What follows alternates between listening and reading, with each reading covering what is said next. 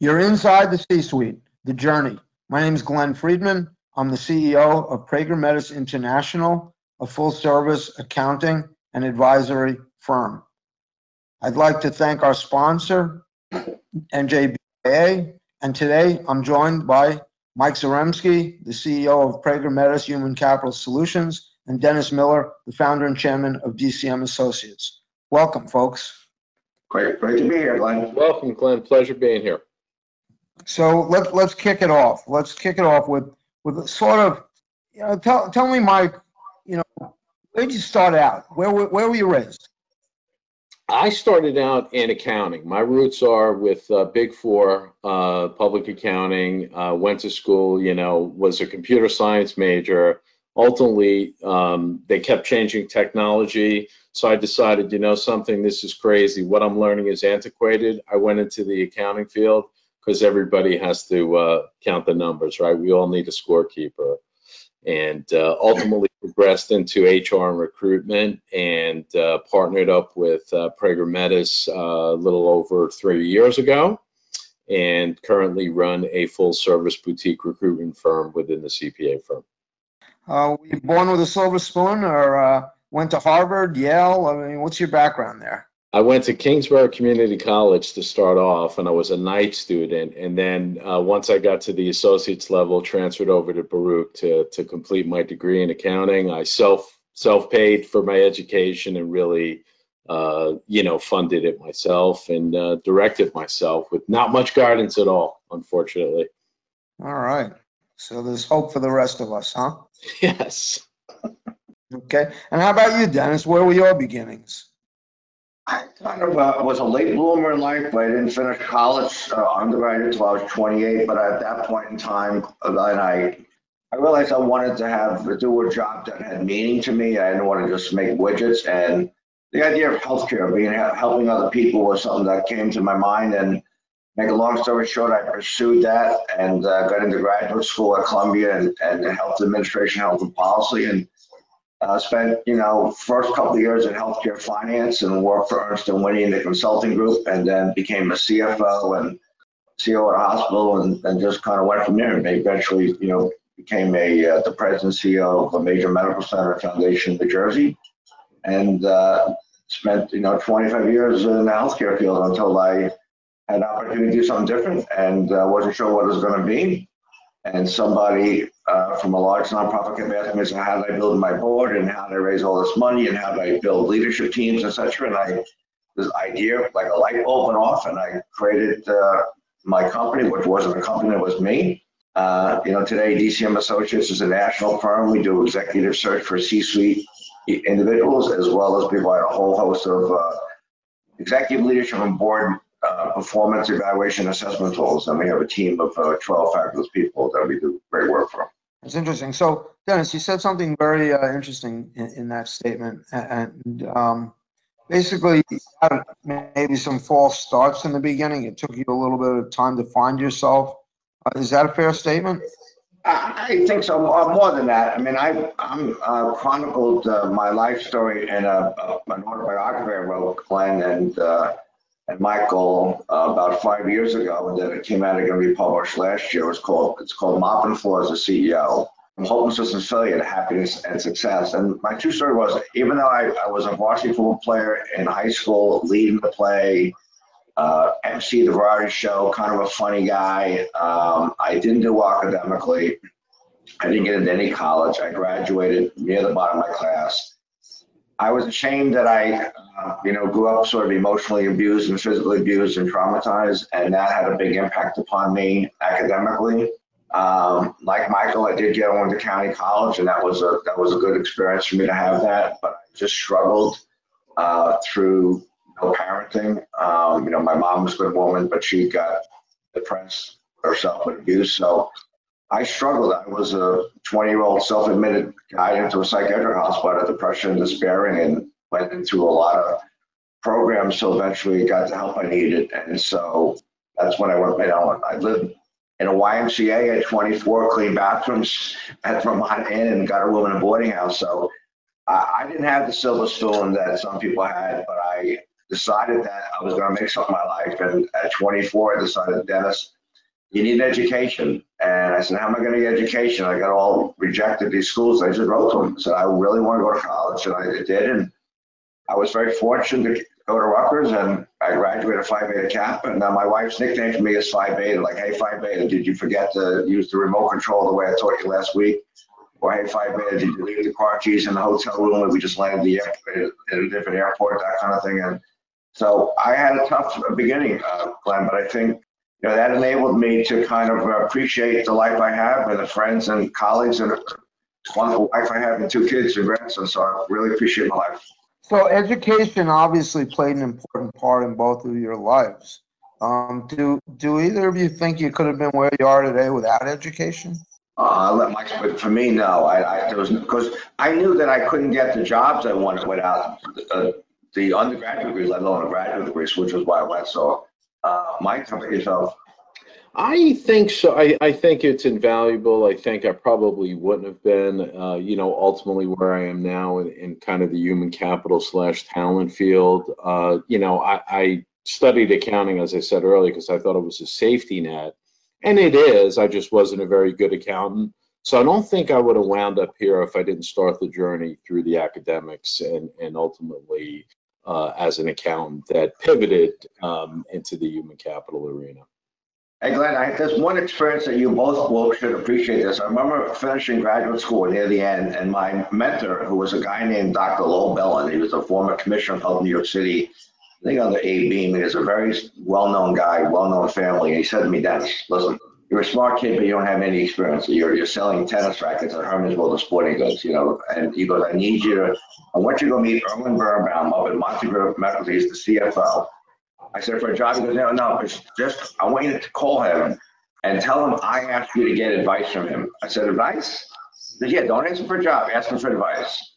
But I said, I need a job. He goes, just do me a favor, call Erwin Birnbaum, tell him you want some advice about your career.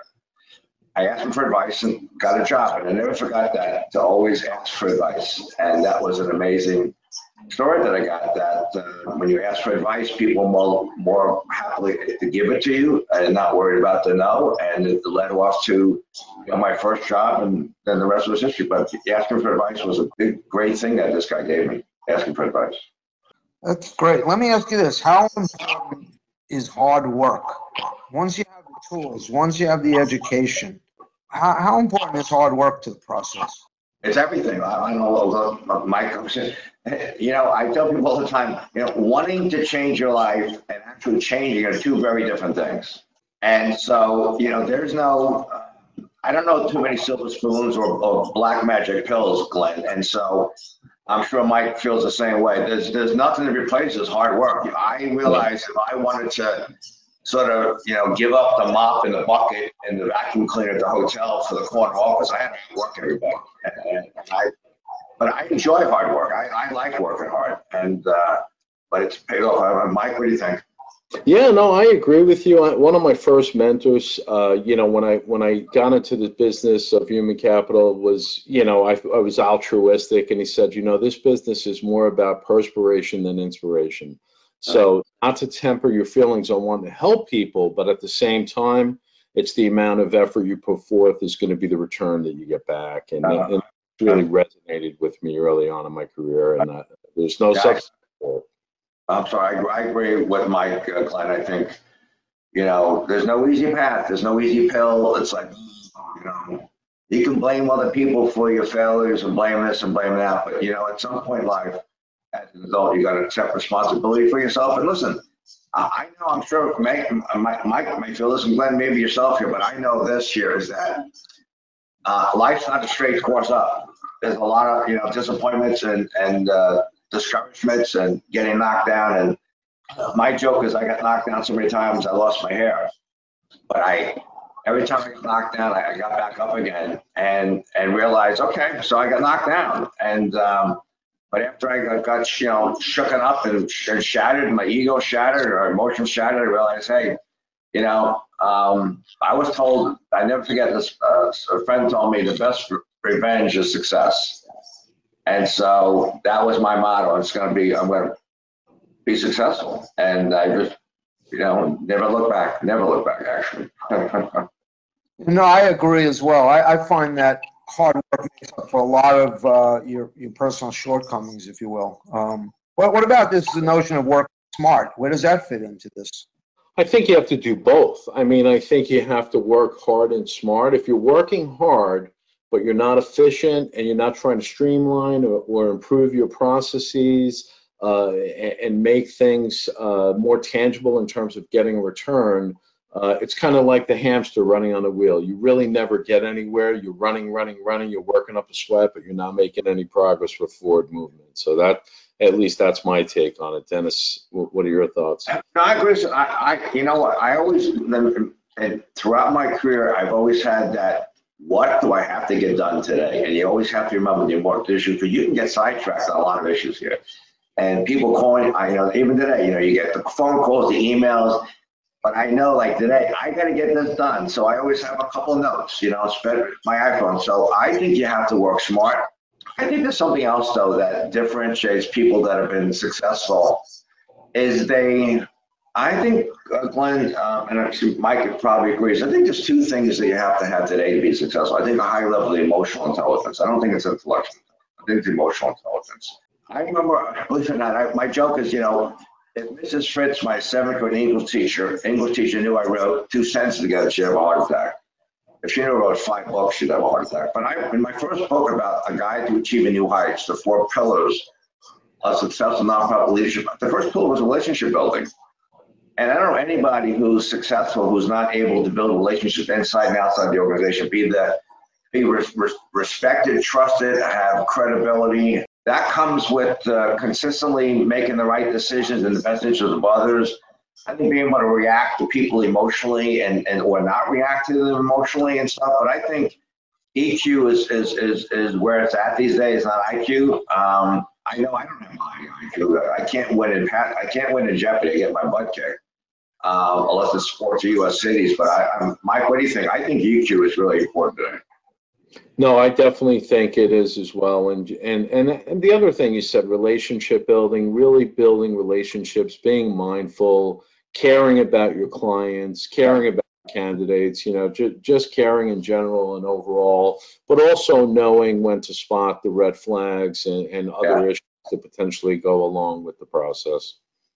And the other thing, Glenn, I don't know, I'm sorry, Chris, I think that you also have to be in a situation prepared when you have to make a tough decision. And sometimes tough decision means, you know, letting someone go. And I, I, I never enjoyed uh, terminating somebody, but I had to do it at times. And, um, but then you give someone else an opportunity to, to, to step up to the plate. So it's, you know, it's all out here, but, okay. Well, let me ask you this. You've all, you've opened this door to EQ, and I think EQ in relationship building is huge, right? Um, we, we all, I mean, we're, we live in a society. It's all about people and culture. Tell me, um, tell me who your mentors were, because obviously nobody gets there by themselves. And, um, I'd, I'd like to hear, those are your first relationships, right? Tell me what some of those were like. Yeah, I have Yeah, a, sure. a, a great mentor of mine when I got into the staffing business, uh, you know, told me about planning. And he, you know, said a couple of things that resonated, but one of them was any road will get you there if you don't know where you're going. And it, it was in the spirit of getting me to instill structure in my day to be productive. And it, it really was true. When I thought about that statement, uh, you know, one sure way to get nowhere is to not have a plan to get from point A to point B. So that that was a key, um, you know, nugget that I got very early on in my recruiting career that really still rings through to this day. I don't approach every morning by just getting up, getting in the seat, putting the computer on, and figuring out what I'm going to do then. Typically, I spend the night before planning out what activities I need to do to service my clients, and that you know that's just something that was very basic but when you have a good mentor and they plant that seed, it really could resonate and stay with you throughout your entire career, which, which you know that common and that philosophy has. I mean, for me, early in my career, there was two people uh, that were hospital CEOs. Mike Azara from the Valley Hospital was a very successful CEO, had a fabulous personality, well regarded, and so I, I, I- looked at him a lot as a mentor. Um, early on, John Ferguson, uh, probably the most successful um, before Bob Garrett at Hackensack, it was just Hackensack Medical Center before the merged world. Uh, John was a, was a mentor to me. He was very successful in how we built the organization. Um, and, you know, throughout my career, I mean, one of my best mentors has been my wife. I mean, I'm, yeah, I've been married 41 years, but I, uh, you know, she knows how to look at me and tell me, you know, uh, get your act together. But I'll never forget this. This was, I was 34, Glenn, just became a dad. Uh, worked in New York City at Ernst and Whinney from the travel New Jersey, and the, the commute was kind of getting to me. And I knew at that point, though, I did not want to be a partner. I mean, I just was not. Maybe because I couldn't add after after two and two was four, the hardest I could get. Um, and I might have been able to get to six, but I, I couldn't get to seven. But I just wanted to do it in the hospital world. I remember I, I applied for a job at a hospital as the head of, like, director of budget reimbursement, which was a big job back then other than CFO. And my wife said to me, she never interfered. She goes, why are you applying for that job? Because you can do that job with your eyes closed and you'll be bored in six months. And it struck me. She was right. And she's like, there's a CFO job down the street. I saw in the paper, this before social media and everything. And I applied for the CFO job and I got it.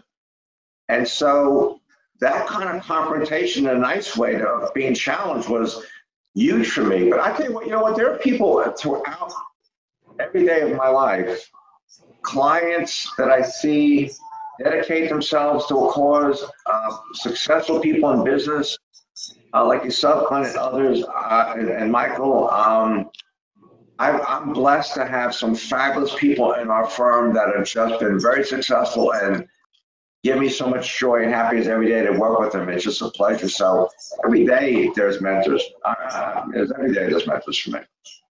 So now what Mike and I are at a disadvantage because Dennis mentioned his wife and we didn't, Mike. I So know. I'm gonna give you. A I'm gonna give you a the chance. running out here. Boy, he's good. He's really good. Um, let let me ask you Jake, this. when I got there, so every time I finish a speaking around the country or I write a book as my wife says, did you mention the G? And so I gotta mention the G, you know? It's, uh, you know, my wife's name is Gladys, but we call her G-Lo, seriously, because my oldest son, 20 years ago, I don't know if I told you this, was a successful songwriter, lead guitarist for a well-known at then punk rock band called Senses Fail. Toured the world, Jimmy Kimmel, Conan O'Brien, and one day he said, Mom, you know, we all met J- J- Jennifer Lopez and her mother and sister at this big party in New York City, and they're from the Bronx. And I told them, You're from the Bronx. So I said, Well, they got J Lo, we got G Lo. And Roger says, Don't call me. I don't like it. Well, 25 years, it's been suck. It's a G. Don't mess with the G. Don't piss the G off. So just so you know. Uh, he just keeps going, right? Think Yeah. about this guy. We're, we're, we are in the doghouse now, Mike. So, so anyway, let me ask you this. Let's make it a, a little bit controversial, right? Because people can't see us, but we're three white guys. There's a lot of talk about white privilege and things along those lines, right? Um, we've talked about hard work. We've talked about getting an education. But was it always a clean road, or did, did you guys run into any kind of racism or prejudice um, in your own lives? You know, the, I, I would get a lot of stuff from people I grew. I grew up in a pretty tough part of Brooklyn, and I would get a lot of stuff from friends because I was going to school. It was almost like that. I, you know, I, I didn't want to, you know, go the civic service route, and I would get hassled about that. But compared to what people are faced when it gets racial and stuff like that, you know, I'm blessed to say, ha- you know, that thank God that hasn't been too terrible for me at mm-hmm. least. Yeah, I haven't, well, How you? I haven't, yeah, I'm sorry, uh, Mike, I didn't, I didn't have that, but I did have this here, and one of my hospitals, I admitted to a, uh, oh, I can say, I admitted to one of the top nuns that I was, uh, in psychotherapy, and I think back, that was in, um, I Stigma. guess, early nineties, and, and that, uh, was, was, um, that was sort of frowned, that was stigma. And it came back sort of to bite me. I think it had this image there, and I think, um, that's why I kept it secret for so long. I, I tell you the truth though, my wife who's, uh, who's Puerto Rican and Hispanic, um, I see, discrimination yet, but her teachers in school thought she'd be a secretary. She never thought she'd be a doctor um, and a healthcare professional, which what she became as a phenomenal nurse practitioner. But I, as the older I get, the more I see the discrimination that, that people have African American, it just rattles me to no end. And, and, and just the discrimination about people that are immigrants. I mean, Uh, you know, like my, my grandparents came from Ireland, they're potato farmers, you know, I mean, people struggled when they came to New York, New Jersey, and Boston. I just find it uh, reprehensible today that the, the challenges that people have and that are on so-called, you know, white, I, I find it outrageous to me, to tell you the truth. I find it just so taken back that there are people in this country that are just very hateful. I find it very difficult. I totally agree.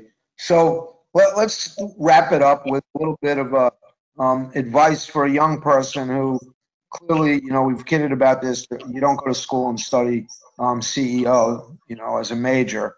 Um, give me some advice for people that that you think um, they could follow, hopefully someday obtaining success in their lives or even being part of the C-suite. Mike, why don't you you take that?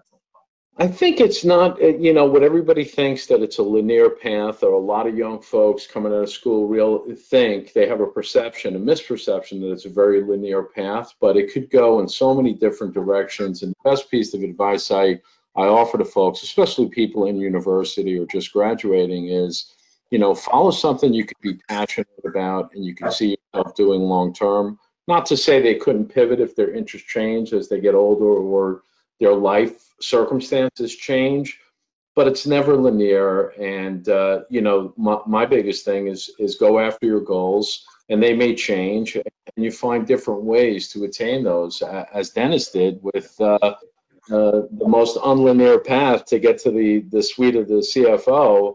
You know, if you keep pressing on and refocusing and changing your goals and your strategy, you'll get to from point A to point B. But there's no handbook, unfortunately. You know. Yeah.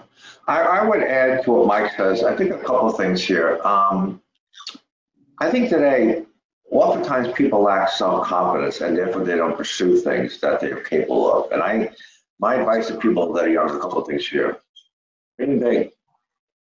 Have a vision for your life. You're not going to get anywhere unless you kind of sort of visualize that, but have a plan to kind of get there. But I would say this: try things you know, try things in the work world, try things, do an internship. I did an internship actually when uh, when my junior year of college was I thought I wanted to be a physical therapist. I like sports, I want to help people, and I was back then physically in, in bad shape, so to speak, as a young man. But I did it for six months, and I just realized it wasn't for me. I didn't. That wasn't the work for me. So, but I'd say build, you know, building blocks one at a time. And if you, here's something I want to leave everybody with. We have to get away from this thing that failure is negative. You know, failure is not bad. You learn from failure. You know, when little kids are, you know, growing up and they're two months old or six months old or eight months old or a year old, they start trying to get up and walk and they fall down, they're not failing. I've learned every time I failed.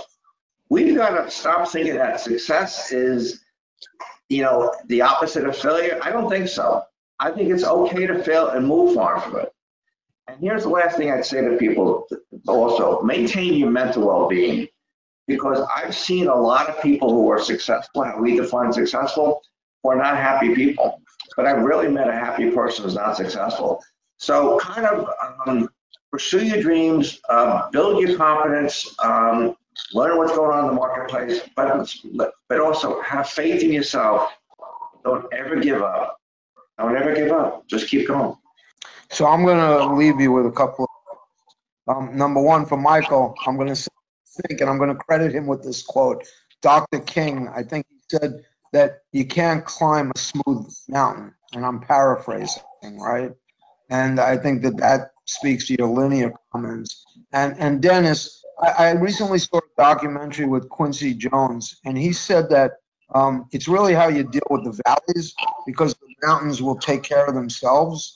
And I have to say, you know, for anybody that's ever played a sport, I can't remember the last time that after a sport you sit there and rerun where you shot a goal or or where you you know scored a touchdown, right? It's always looking at the mistakes, and, and, frankly, that's what you learn from.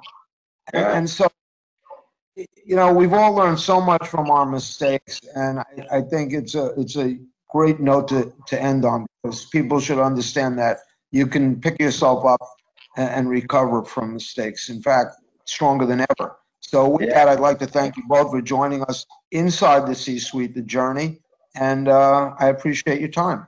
Good day. Happy to be here, Glenn. Happy to be with Michael too. Happy to be here, Glenn, with Mike. Absolutely. Yeah, thank you, Dennis. Thank you, Glenn. Pleasure to be with you guys. Take care.